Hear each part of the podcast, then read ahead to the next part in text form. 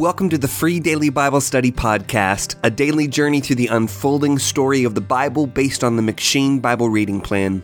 My name is Jacob Gerber, and today's meditation for January 30th comes from Genesis 31. Jacob's time living with Laban has been a terrible experience. At every turn, Laban has lied to Jacob and cheated him out of what he promised to Jacob. First, by giving Jacob Leah instead of Rachel as a wife, and second, by stealing Jacob's wages of the striped, spotted, and mottled animals. Jacob had found a technique to breed more of those animals through peeling sticks in Genesis 30. And now, at the beginning of Genesis 31, we find that Laban's sons have begun to turn against Jacob and his family because Jacob has become too rich. It is no small relief, then, that Yahweh's call for Jacob to leave Laban and return to Canaan finally comes in Genesis 31, verse 3.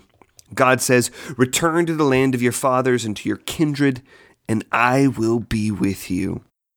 After serving Laban for 20 years, Jacob will at last return to the land that God had promised to Jacob's grandfather Abraham, to his father Isaac, to Jacob, and to Jacob's offspring.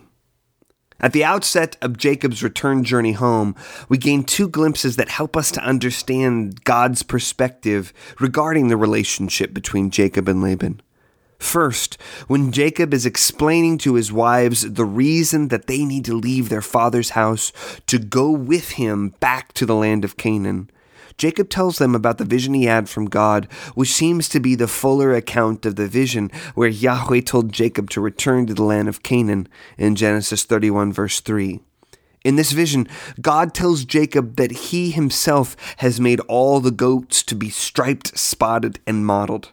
That is, the kind of goats that Jacob could claim as his own according to the agreement he struck with Laban in Genesis 30, verses 31 through 34.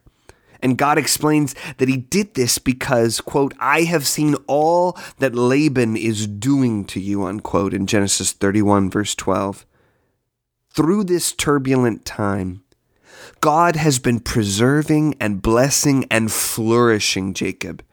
God was not compelled to bring forth spotted or speckled sheep by Jacob's breeding practices.